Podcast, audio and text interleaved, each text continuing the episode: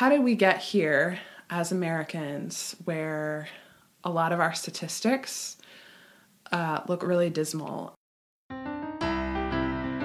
Welcome to the Happy Home Birth Podcast, your source for positive natural childbirth stories and your community of support, education, and encouragement in all things home birth and motherhood.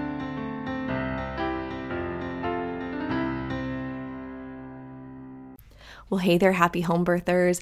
I am currently enjoying all of the newborn snuggles on maternity leave. So I have some encore episodes for you for the next few weeks. Some of these episodes are from the very beginning of the podcast, and I wanted to give them an opportunity to see new life, uh, to re listen to these oldies but goodies, and I hope that they bring you something new. Enjoy, and I will see you back here after maternity leave. Have you ever been on a drive and say 15 minutes in, you think to yourself, Whoa, how did I get here? You realize you've lost your way and you need to turn it around and go back to the start. Hey there, happy home birthers, and today we are talking about some important stuff. Don't we always? But really, in this week's episode, we'll be talking about the past. We're taking a look at the past, the history of midwifery, and women's care as it pertains specifically to the United States, and delving into some of the reasons that, compared to many other westernized countries, women and babies in the U.S. have abysmal outcomes. We'll be sharing just how lost we've become when it comes to maternity care and how we should really turn this car around. It's a lot to unpack, but my guest, well, guess plural if you count her cat, who was just desperate to provide some input. But my main guest is up for the task. Janelle Alier is a certified nurse midwife local to me and one of the coolest women around. As she'll explain momentarily, she's worked with moms and babies in a number of capacities, and she recently opened her own home birth practice, Paris Mountain Midwifery. Her general birth philosophy and her ownership of a mug with boobs on it are two reasons that I aspire to be like her. And they're like not the weird, creepy, perky, fake boobs, they're like real women boobs. It's great. I love that mug. Anyway, she's all around cool, and I'm honored to have her on the podcast today. I'm starting to feel like this intro will either solidify our friendship or cause her to pursue a restraining order against me, and either might be a valid choice. Okay, that's it. Please remember that the opinions of my guest might not necessarily reflect my own, especially the cat's. And although Janelle is clearly the finest midwife this side of the Mississippi and probably the other side too, neither one of us are acting as your care provider, so continue to see your doctor, midwife, or if you're like me, your chiropractor. Janelle, my friend, thank you for coming on the Happy Home Birth podcast. Thank you for having me. I am so excited to have you because we are switching it up today. Not having a birth story, but talking about how the heck we got here in midwifery, especially in the United States compared to what's going on globally. So, before we jump into this amazing discussion, would you just take a moment to introduce yourself to the listeners? Sure. So, my name is Janelle Alier. I am a nurse midwife in South Carolina. Um, I have been taking care of moms and babies since 2008. I was a labor and delivery nurse for eight years and then became a midwife. Um, and then just last year opened my own practice and started doing home birth. Prior to that, I was working with a group of midwives. I had seven partners, and we um, did birth inside the hospital and then in a birth center and the birth center sadly closed last year. Um, that kind of coincided with I had my first baby last year, and when I heard that the birth center was closing, I kind of knew, hmm, we're not, you know, our options are getting more limited here, and it just felt like the right time to kind of do my own thing. So I opened my own practice um, in the fall of 2019 um, and have been doing that since. Very exciting. And so you have really seen the whole gamut of birth, you know, starting off in labor and delivery. What was that like, you know, experiencing birth from that perspective and then kind of transitioning to nurse midwifery within the hospital setting and then the birth center and then now this new home birth setting?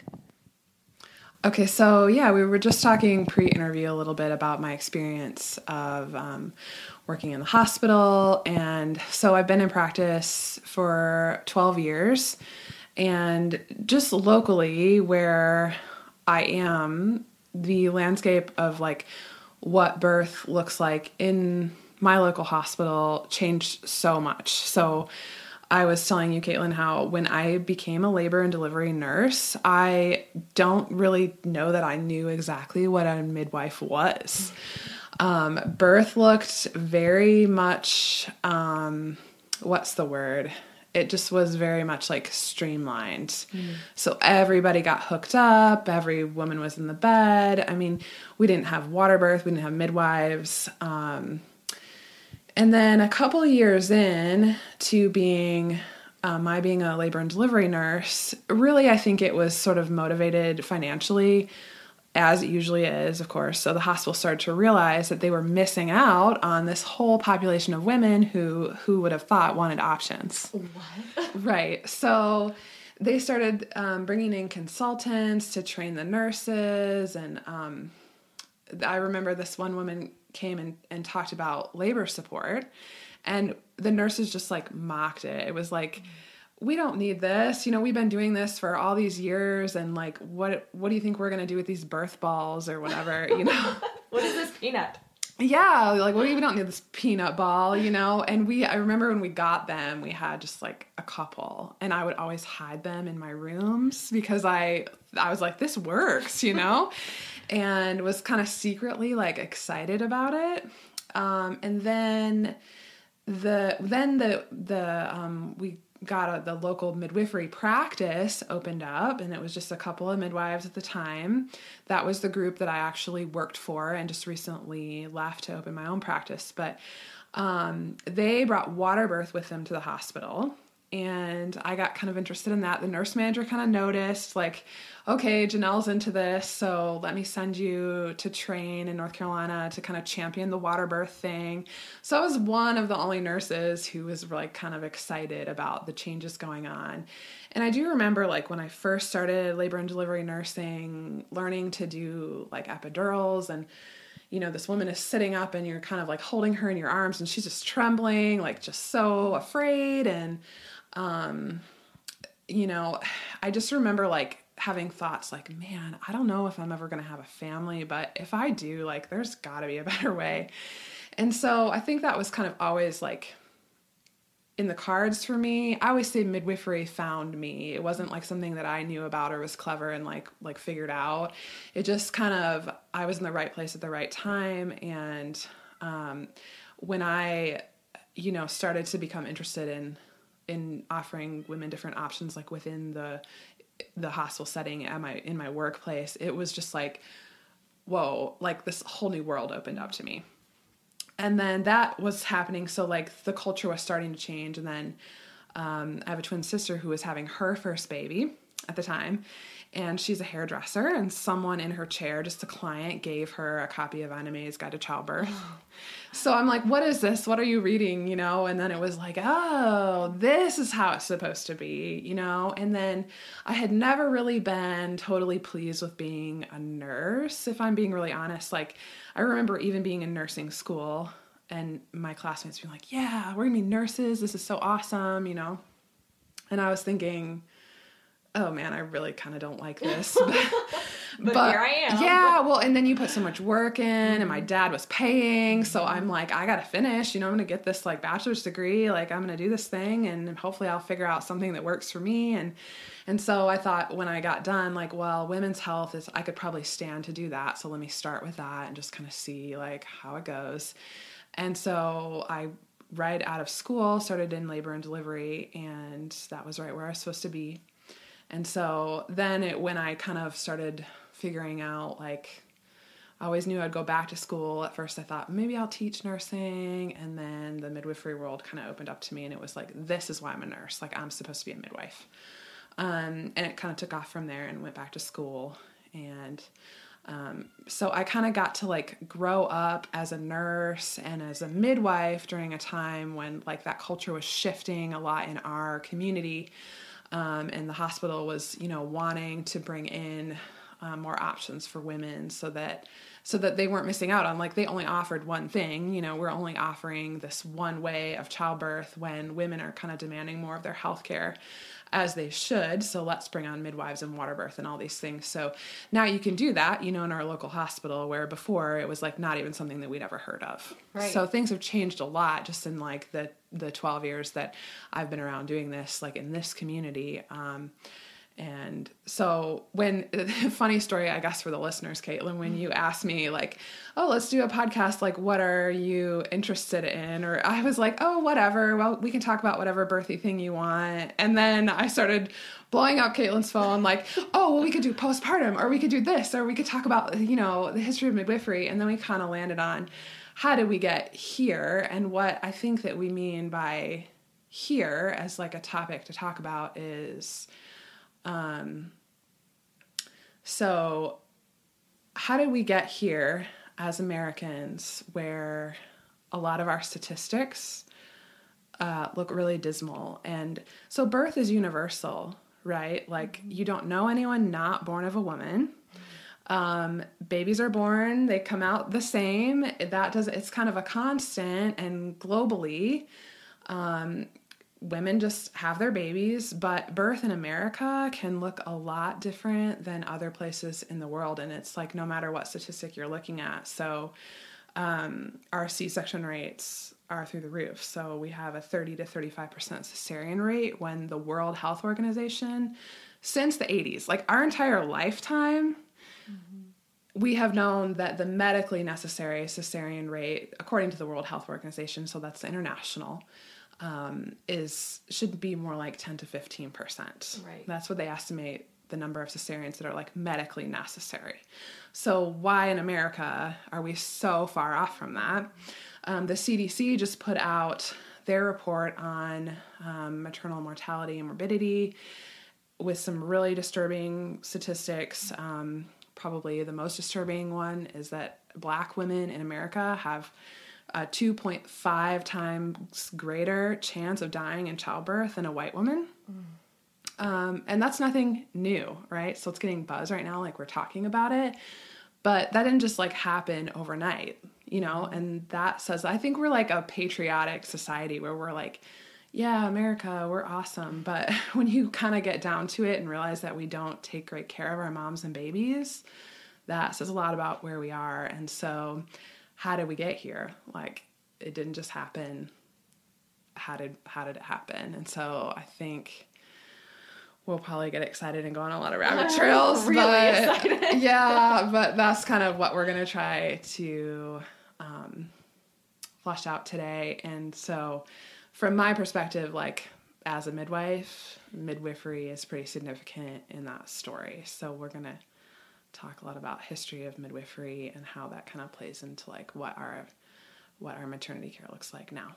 Well, thank you for sharing your history. That makes it really great to understand where you're coming from and your perspective of kind of how you got here and what you've seen in our own little microcosm of the mm-hmm. world. So let's dive in. I am really excited to hear what you think about like in in the terms of how did we get here? Where did the where did we go wrong? Like what was it like before and how has it changed? Yeah. Um, well, so I'm not necessarily like an expert in the history of midwifery. I mean, we had to learn a lot of that in school. Um, and a lot of it, the truth is, a lot of it's like pretty recent.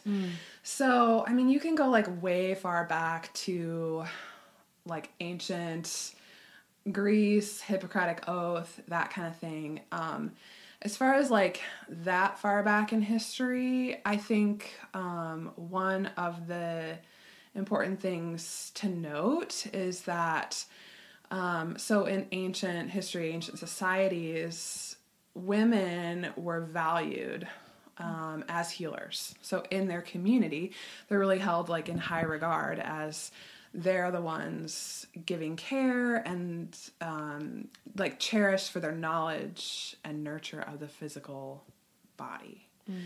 Um, and I would argue with, that when that mindset began to change, like that in a way could have been the beginning of the end. Um, and beginning of the dark ages. Yeah, yeah. Well, yeah, in a way. I mean, um, and it didn't it didn't necessarily correspond with like the the dawn of like medicine and modern medical knowledge it more corresponded with like religious and theological changes that were happening at mm-hmm. the time so you know like you have protestants fighting their religious wars and also like burning the witches mm-hmm. who were women healers um, and so that's kind of the beginning of some of the knowledge probably that had been gained over time um, kind of disappearing and it's like I don't know if you've ever gotten into like those stories, but I mean, and they're not always like, they don't make any sense sometimes because it'll be like for a good outcome.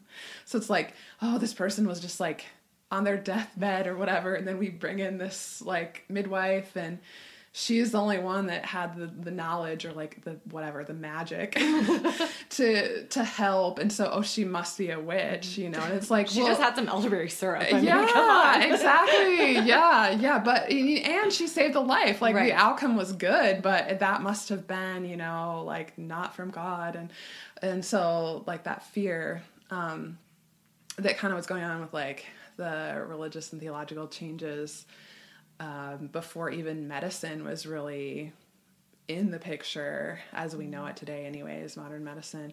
Um, so I think like society just becoming patriarchal in a lot of ways was sort of um, it's i think we still feel the effects of that today mm.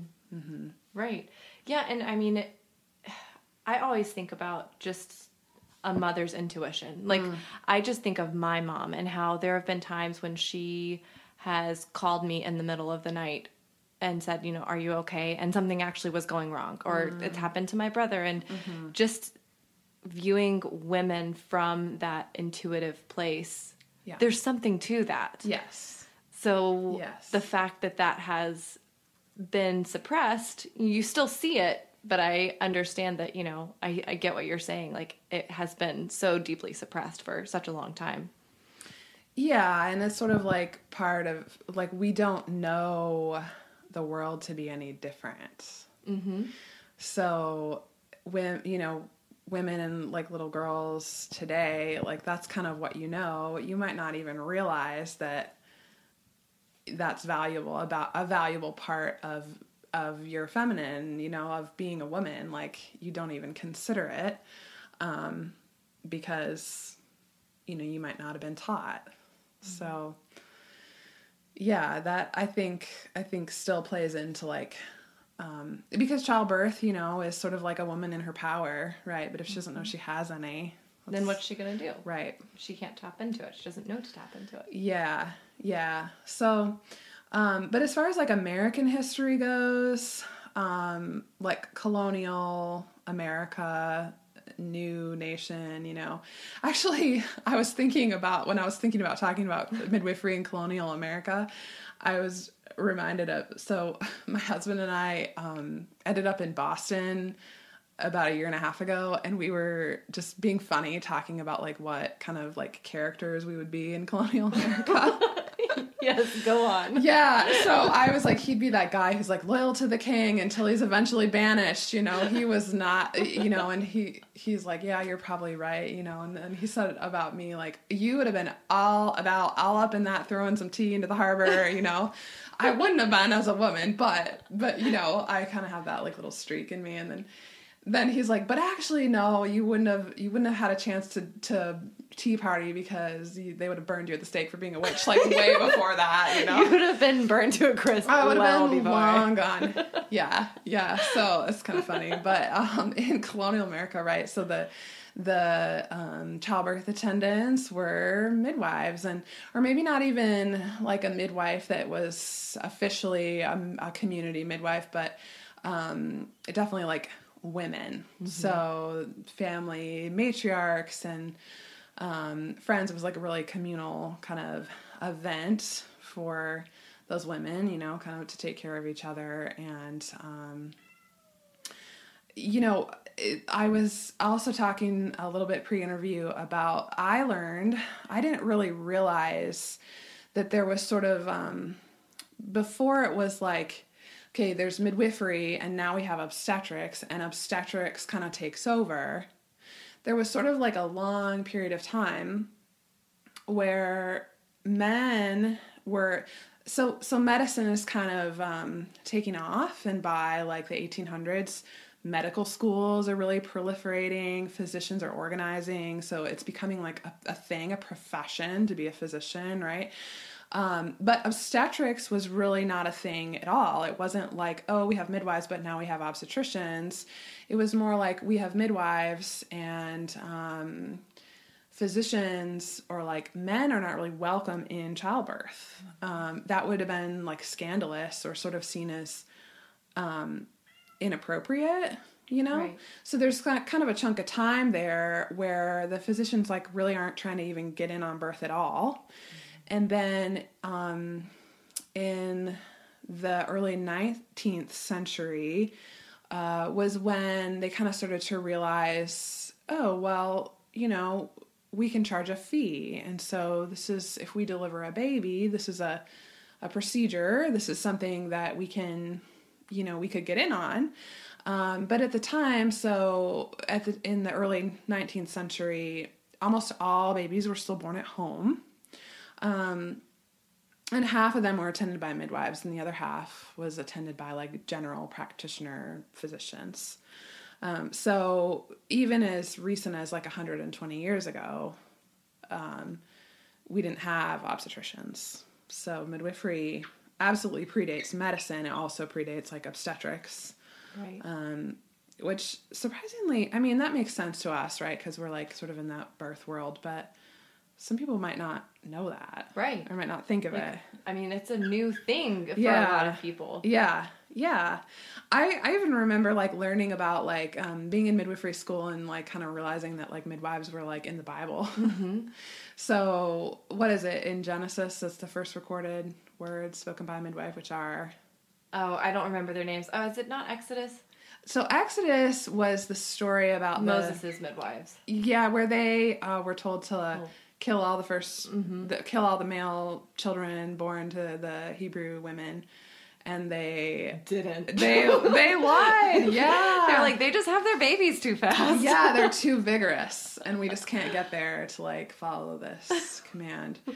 Um, which is like actually a lot of people know about that passage because it's sort of like um, one of the only examples in the Bible of where like something considered like the wrong thing to do or considered like a sin, like to tell mm-hmm. a lie, was actually the right thing to do. Um, because then it goes on to say that they feared God and they were rewarded mm-hmm. um, for their faithfulness. But in Genesis, um, there's a midwife mentioned, I think, when Rachel is giving birth, and mm. she says, Fear not, fear not, for you will be delivered, you know. And so that's the first recorded words we have spoken by a midwife is like Genesis, right? The so beginning. That yeah, that was quite a while ago. been some time. yeah, yeah, yeah. So midwifery, you know, absolutely predates predates medicine and obstetrics, and um, um, and then you know, I guess the point I'm making now is that is that medicine also predates obstetrics. So we had kind mm-hmm. of the dawn of modern medicine before we had obstetricians because that just wasn't like culturally considered something that would be um, appropriate until kind of like the turn of the century and and now we're in the, the 1900s so okay. I'm thinking about where you're talking about like okay midwives were attending the births even though there were already doctors. The mm-hmm. doctors weren't attending because males weren't going to be at a birth because that's scandalous. Yeah, it took a while for that like cultural shift to, to take place. Mm-hmm. And so by like early 19th century, we had half of births attended by doctors. But that didn't happen overnight. Right. Mm-hmm. It took a while. And then when hospitals like mm-hmm. when it mm-hmm. became the thing to go to the hospital is that yeah. when it was just pretty pretty much the switch? Yeah. So that that sort of happened like because the the physicians kind of figured out like that we want in on this So it's like the 19, or at that point, it'd be like the late 1800s when medical schools are really kind of taking off. Booming. Yeah, I mean, we've had the Civil War, now we have railroads and light bulbs and phones, you know, where you can get a hold of the doctor and that kind of stuff. Um, so the physicians just were really becoming more organized as a profession um, and more educated. Mm-hmm. So women were not included in that, right? This right. is still a time when women don't own property, they don't vote, you know, they're um, domestic workers really if, if you know they work it, it, they don't they don't work a, a job like a physician mm-hmm. so um, yeah and then another thing i learned too like the first cesarean was at the very end of the 18th century well i don't have a great source for that i read that somewhere online i don't know i mean it wasn't the first cesarean but in america right. the first cesarean is credited to have happened in boston in um, 1894 so, you know, and that's kind of a time when like we're just starting to see obstetricians start to become interested in, hey, like we could make childbirth. Yeah. Part of like medic medicine. So were were there like general family doctor, general practitioners uh, delivering babies at hospitals before obstetrics became a thing, or once it was like kind of in that hospital area, it was obstetrics. Like yeah, we, so we didn't have a lot of hospitals. There were like um, infirmaries mm-hmm. and that kind of thing where you like went but didn't probably come out of kind right. of thing. Um, so hospital, yeah, yeah, hospitals started to come along like around the same time as the physicians started to kind of come along and and become more educated and organized. Gotcha. Mm-hmm. Okay. Yeah. So when so when we've got m- midwives delivering about half of American babies and physicians delivering about half, that's still in the home. Right. Um, and then things kind of changed very quickly from there as the docs became more organized. Um, and so in in um, Varney's history of midwifery, like you can read, they include some of the transcripts of like meetings with physicians where they would talk about their midwife problem. I got 99 problems. Uh, yes, yes, and the midwives are all of them. Yeah, yeah. What is all? yeah, yeah. So they're like they know we they have this midwife problem and how can we deal with this this problem? Um, one of the I should have like put written down the quote, but there was one physician who said um, that he felt like the answer to the midwife problem was quote education of the ignorance. So who do you think the ignorance were? Oh. The mothers, mm. right? So that was sort of like um, a PR campaign, like like women's magazines, things like that, where they would describe the midwives as like dirty. Um, that's for poor people. Um, or they're foreign, you know, that right. at the time there were a lot of um, immigrants, mm-hmm. right, from Europe and those women midwifery that came from all over. Um, but the, you know, they so they're realizing that the midwives um, maybe they can't totally eliminate them because the communities trusted them, but they could be, you know, restricted and controlled.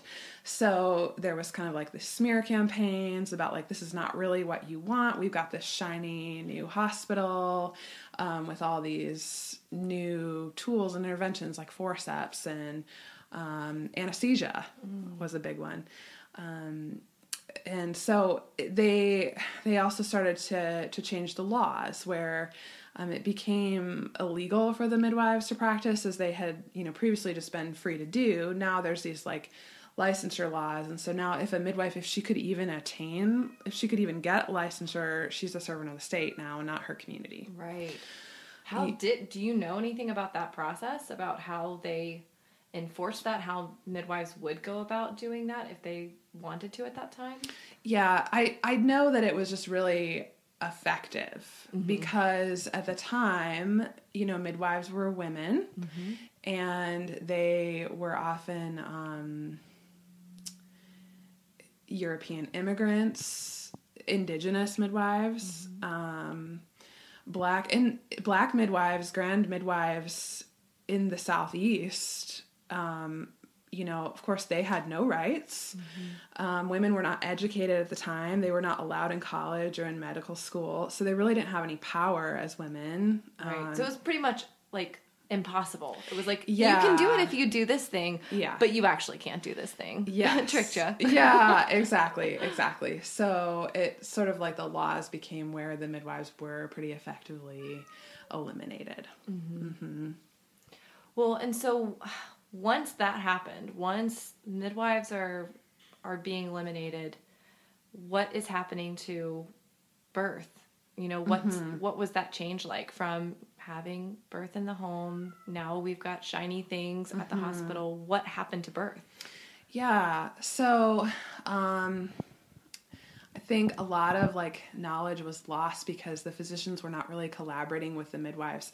So another thing that's included in those transcripts is like the physicians recognizing that the midwives were better than them. Right. So they're like, well, they have better outcomes. Uh, they know what they're doing, but we have the education and we have, you know, um, the physician can't be eliminated, but the midwife can be, you know, eliminated if needed. wow. Um, so even though they like recognized that, that the midwives um, knew a lot and had decent outcomes, um, they they didn't really collaborate. So at that time, obstetrics is sort of in its infancy, so it's not going great. um, and they're kind of they got this like learning curve now to kind of figure out like how how is this done? And a lot of um, so a lot of deaths in the early 19th century are now attributed to anesthesia. So that was one thing that they kind of used to like um, say you know oh we've got these great options where you can have a pain-free childbirth and they would give morphine and scopolamine to women where um, now we all know that narcotics and um, sedatives and labor like that you don't really hurt less. You just care less that you're hurting. You're just dizzy. yeah yeah. So the women would have amnesia and couldn't really remember their experience um, and were kind of treated in a, in ways that would be like really kind of considered abusive or barbaric. And um, they often went into the hospitals alone so you know there's no spouse husband um, no one there to kind of protect them or They didn't have doulas. right right. Right, right. I mean, that used to be just like the neighbor lady, you know, but now, like, I'm an empowered woman. I'm going to go to the hospital for this anesthesia because, you know, the doctors is telling me how wonderful it is, and and then they don't remember their childbirth, so mm-hmm. it's it it works in a way to the doctor's favor, and um, it- yeah, so a lot of things were happening that weren't really safe, and it was also a time culturally when there wasn't a lot of accountability. Right. So families were just told, oh, they didn't survive because childbirth is so dangerous. Mm-hmm. So then you've got a generation of women who don't grow up seeing birth or thinking, oh, this is a normal thing in the life cycle of a woman that I'm going to do one day. It's, you know, oh, we go to the hospital and hope hope it goes okay and this is fear this dangerous thing that's happening there and um, so so the culture around like birth and it moving into the hospitals happened pretty quickly um, and by the late 50s to early 60s nearly all births were happening in the hospital Yeah, I mean that is so. That's such a dramatic end of Mm-hmm. seeing birth. You know, of birth just being a normal part of life. It's Mm-hmm. just been sequestered at this point. Like it's gone. Yeah. Now we don't know anything about this process. yeah So, and then in the 50s and 60s, were there changes that were going on there, or Well, it was getting safer from you know the early days when people were dying from anesthesia and um, that learning curve. You know, the doctors were getting better.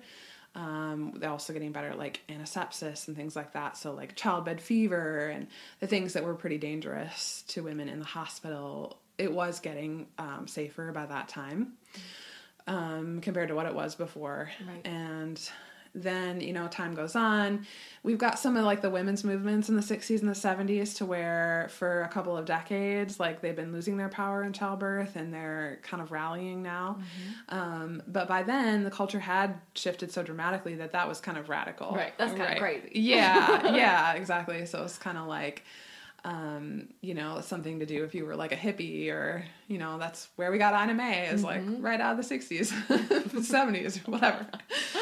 Um, yeah, so there was some of that. And then in the 80s and 90s is really when um, the cesarean rate. Straight up C section. Yeah, section them all. Yeah.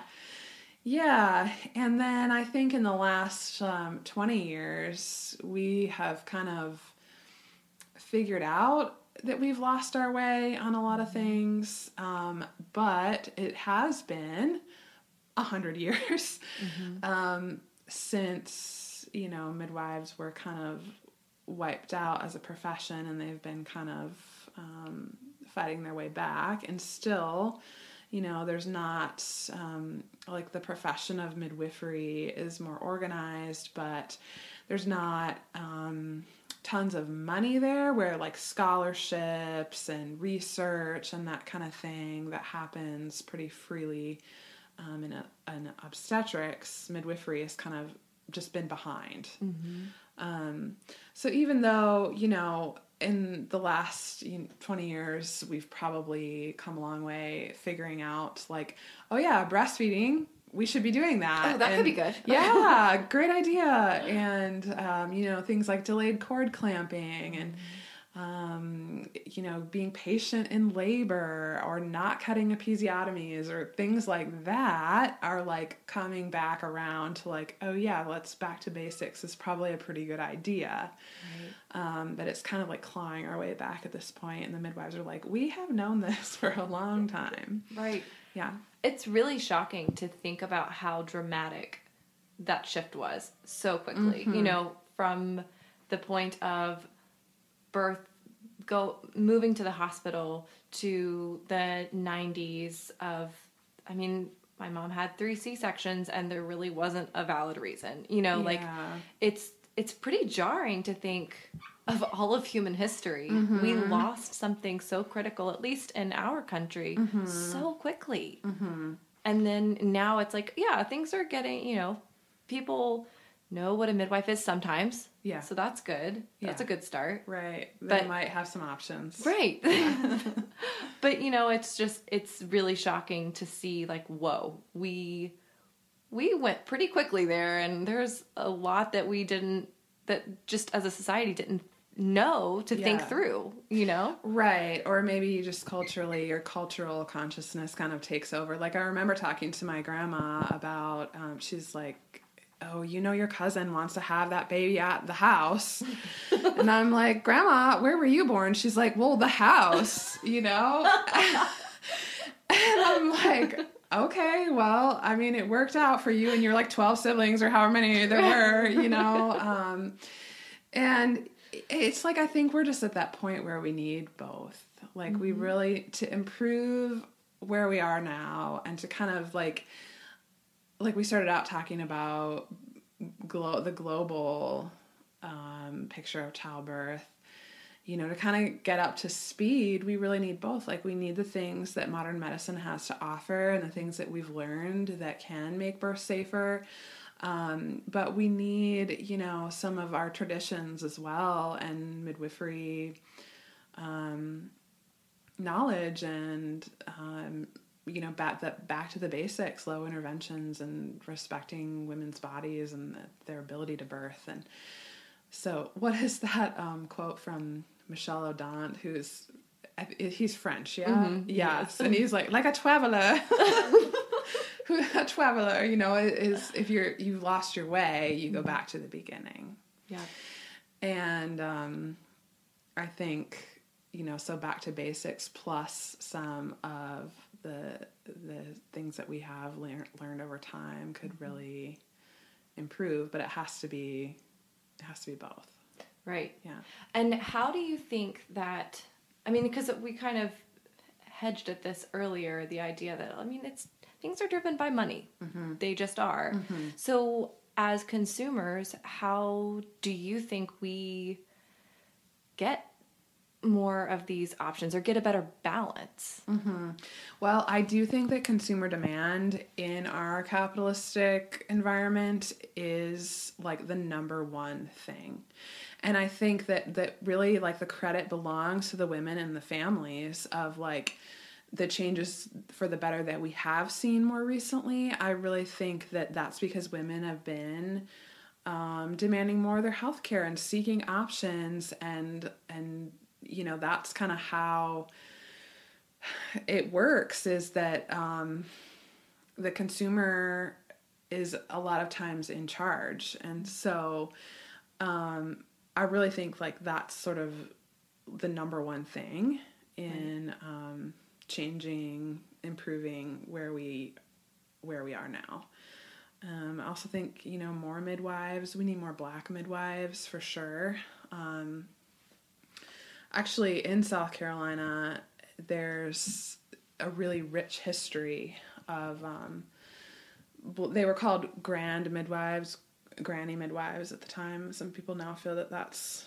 um, kind of derogatory, but um, back, you know, in the first part of the 19th century, those were the women in our community that were delivering babies in, in the community. And um, they knew how to take care of their communities. And I think that um, losing most of our midwives now are white women, um, which you know you can you can be an ally and you can do the work, but really we just need more black midwives. I think who um, know how to take care of their communities and and um, with you know the statistics out now from the CDC, it's it's like something needs to happen and mm-hmm. um, it's kind of helpless because it's like what can you do while there's systemic racism you know that uh, affects everything and and it's it's like even when they control for socioeconomic things it's not like oh well black women are poor and that's why they have worse outcomes it's mm-hmm. like no it's just it's just birthing while black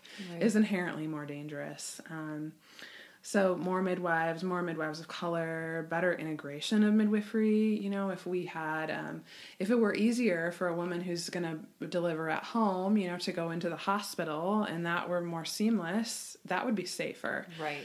Mm-hmm. Um, midwives in the hospital. You know. Um, it, there's a, a recent Cochrane review where um, they looked at um, midwifery led teams in hospitals and those those outcomes those statistics like they performed just as well. Mm-hmm. um, no loss of safety. They performed actually better. So there's like all these outcomes of um, babies with better apgar scores. I mean you name it. When you bring in the midwives those outcomes all improve. Right. And so, you know, when we're talking about in America, the way that midwifery was wiped out and then in these other countries it wasn't. So what is it like there? What what are the birthing outcomes and how does that differ from where we are? So in almost all of the westernized world, okay? So I'm not talking about like underdeveloped poverty places, you know, we're talking about like westernized, where what you would call a westernized country. So almost all of Europe, Scandinavia, the UK, Australia, New Zealand. We, America is at the very bottom of the list as far as maternal um, and neonatal outcomes. Mm. Um, so we're not doing something right. Mm-hmm. And when you look at what the care looks like in other countries, it's midwifery led.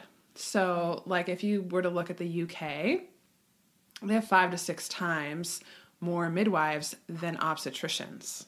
That's so crazy to even think about. Just Everyone, from where we are. oh, know? absolutely right. So we're like the opposite of that. Mm-hmm. But you know, everyone starts with a midwife there. Mm-hmm. And if you need a physician, you know, maybe you have a high risk pregnancy or some complication occurs, then you get referred on by your midwife to a physician.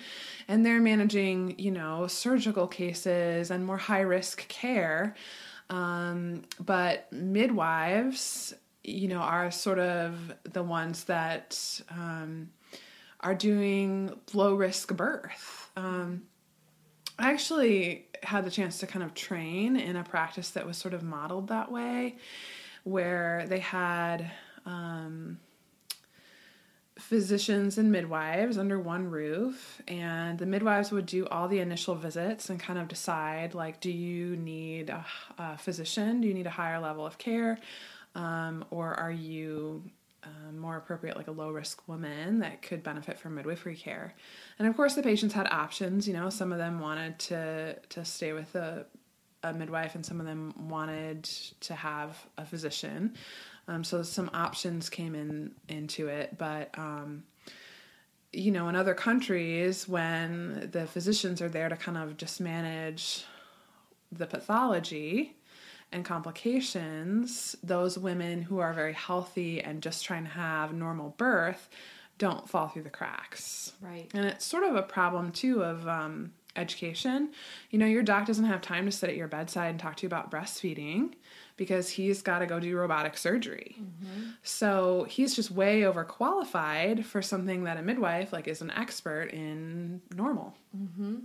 Well, and so that makes sense because I'm guessing in these other places midwifery isn't seen as a threat. You know, mm-hmm. OBs aren't threatened by a midwife's presence. Mm-hmm. Whereas here, when midwifery was wiped out, mm-hmm. now that it's kind of resurging, it seems to me, and obviously I'm not in the hospital like you were or what you have seen, but it seems to me like sometimes there's more of like a a power struggle or mm-hmm. a feeling of threat because mm-hmm. that is you know the OB takes care of everything and now with midwives kind of resurging, it's like, oh, whoa, this was this was my turf. mm-hmm. Yeah, yeah, and I think there's a lot that plays into that as well. Um, the first thing that always comes to mind for me is money. You know, um, that was a big part of why our hospital-owned birth center closed last year. Was so insurance reimbursement the payers weren't reimbursing hardly anything for a birth that happened in the birth center. Mm. but they would pay like four times more for the same thing that happened within the walls of the hospital. So they just said we'll just deliver everyone in the hospital. Wow. And it's like well um, actually women just don't want that. Mm-hmm. and so it was almost like a community service. We were never supposed to make tons of money delivering in the birth center. Um, but that was sort of the the deciding factor was mm-hmm. that well we can make a lot more money if you just would do this in the hospital. Um, and so i think that you know money kind of drives a lot of that where like a physician can bill a lot for a normal birth and you know still then go do the robotic surgery. So and and some obstetricians don't really want to give that up. They don't want to consider themselves you know just an expert in pathology. They want to do kind of do it all. And, and birth is kind of nice. It's, it's, pretty fun. Yeah yeah. So if you're not somebody that loves operating room or you know so um, there's probably a lot of contributing factors. So when we talk about um, you know the united states having so much less midwifery care compared to these other places do you know what the actual statistics are on that? Like how often is it that a midwife is the overseer of a birth? So in America today, 10% of births are attended by midwives. Um, but that can look very different across um, state to state.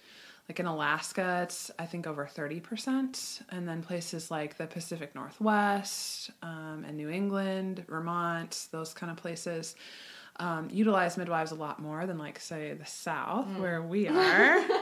uh, us. us. yeah. South Carolina is doing better, um, but the lowest utilization integration of midwives is going to be in the South. So um, Arkansas, Mississippi, Louisiana. Those places are like one, two, three percent or less. Mm. Um, and you can actually look at a map of birth outcomes by state and overlay that with midwifery care, integration of midwives. And where there is more midwifery care and more midwives practicing, you have better outcomes. Of course. Mm-hmm. wow, that that is really. I mean, it totally makes sense, but it's interesting to think about that. And then you compare that with the number of people who are giving birth at home. Do you know what that's like compare like in the United States compared to the UK and mm-hmm. other westernized places? Are they giving birth at home still more or are they is it more midwifery within the hospital? Yeah, they are giving birth at home more. So so um like let's say I think the highest rates of home birth globally are in the Netherlands. Um, and I want to say it's maybe half and half. I would have to look that up, but mm-hmm. um, yeah. So, like here in America, we have one percent of births that are happening outside of the hospital or planned home births in the home, um, which is really kind of nothing. Mm-hmm. Really, it's close to zero. yeah, about as close to zero as you can you can get.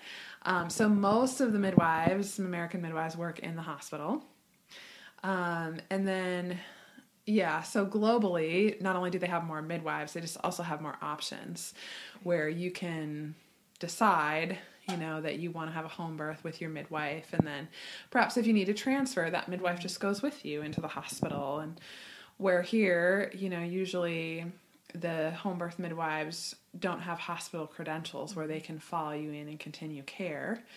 Um, so that's sort of a issue too. When I, when I say integration of midwives, there's there's sort of that disconnect between out of hospital and hospital birth. Right. I definitely have noticed that with some of the moms that have been interviewed for the podcast, the mm-hmm. ones in Ireland and in Canada. Mm-hmm. There's definitely more of a an integration of like, oh, well, this midwife can come to my home, and if everything's low risk, we're good. She can also follow me into the hospital. Mm-hmm.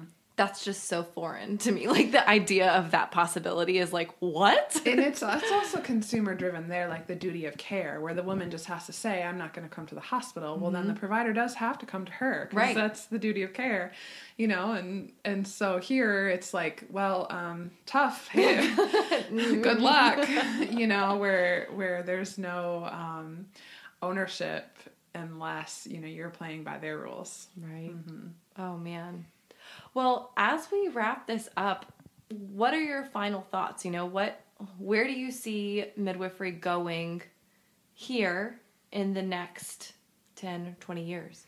So it's not going away which is good.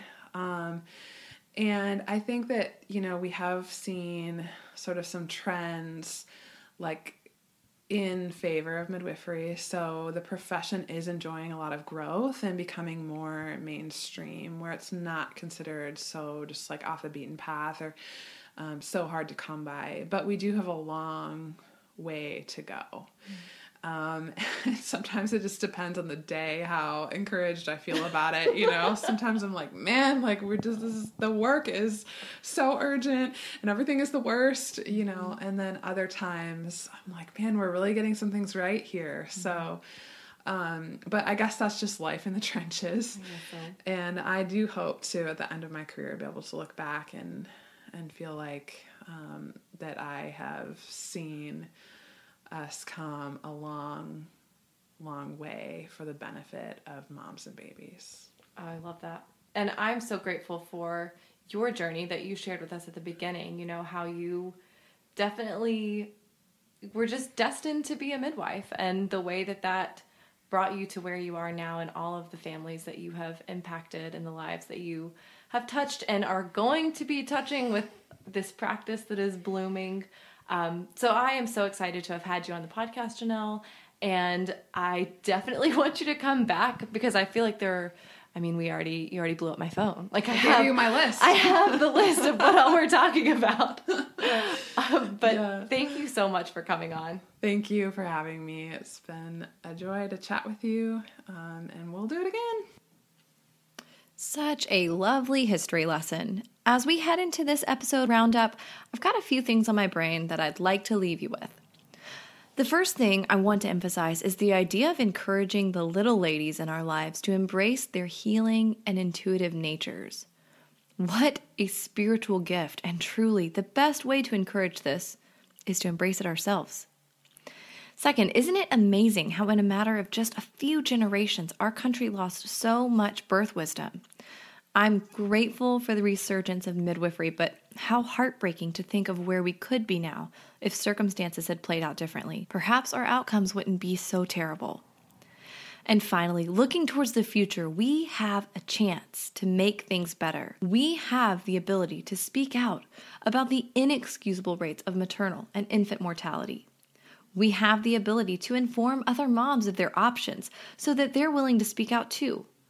On a local level, this can be as small as sharing your birth choices and experiences with others. This is a perfect moment for me to give a huge thank you to all of the mothers who have so willingly shared their stories on this podcast. Thank you for inspiring other mothers and showing how beautiful and empowering birth can be.